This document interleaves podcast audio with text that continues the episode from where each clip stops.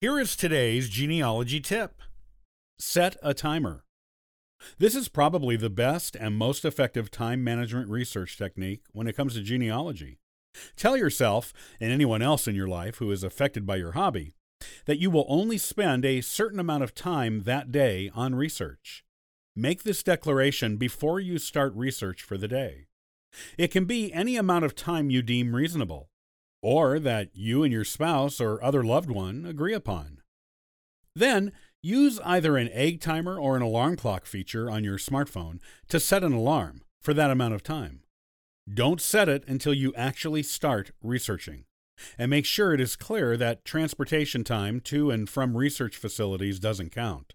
Then, no matter how hard it may be, make yourself stop and get back to the other things and people in your life when the alarm goes off. You can always do more research another day. To learn more about genealogy tips, be sure to visit ancestralfindings.com. Happy searching! You've been listening to the Ancestral Findings Podcast. Be sure to subscribe to our YouTube channel, like us on Facebook, and follow us on Twitter. Number two, have a clear research plan for each day. It's easy to get led down different paths during a day of research. You start out intending to look up only one branch of your family, or even just one person, and you end up finding so much more. It's interesting, so you follow the clues to see where they lead you. Before you know it, you are researching a different branch or person entirely. Start out each research day with a clear plan of what you will be working on and stick to it. Keep notes of any additional interesting information you find along the way, including where you found it, so you can find it again, and use it for your research on other days. But stick with what you set out to look up that day and don't deviate from it. It takes discipline, but it will also keep your research time to a more reasonable amount for you and your loved ones. Number three, only go where you plan to go. If you're having an in the field research day where you're visiting cemeteries, libraries, archive buildings, town historians, town clerks, churches, courthouses, or other places away from your home, there is always the possibility of finding leads you never expected to find.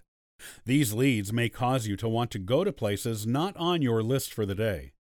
You'll probably think that just one more stop won't hurt and may help you find exciting new information on your family. While this may be true, it can also lead to a much longer day on the road than you planned, resulting in irritated loved ones who were expecting you back ages ago. Stick to your planned list of places to go that day. And return to any new potential places to visit you discover during your trip on another research expedition. Number four, use the child controls on your tablet. Many of today's new tablets have child controls that parents can set to turn off the tablet after a certain amount of time. This limits the time a child spends on that tablet each day. So the child gets to enjoy other things too. If you're doing genealogy research on your tablet, set those child controls for yourself. Make sure you give yourself enough time to do the research you want to do that day. Then let the tablet do its work.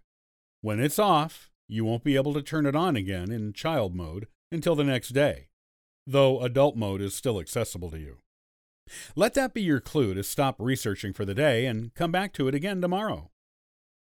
Number five, ask for a phone call. Tell your spouse, friend, or anyone else with whom you live with that you will stop researching for the day at a certain time.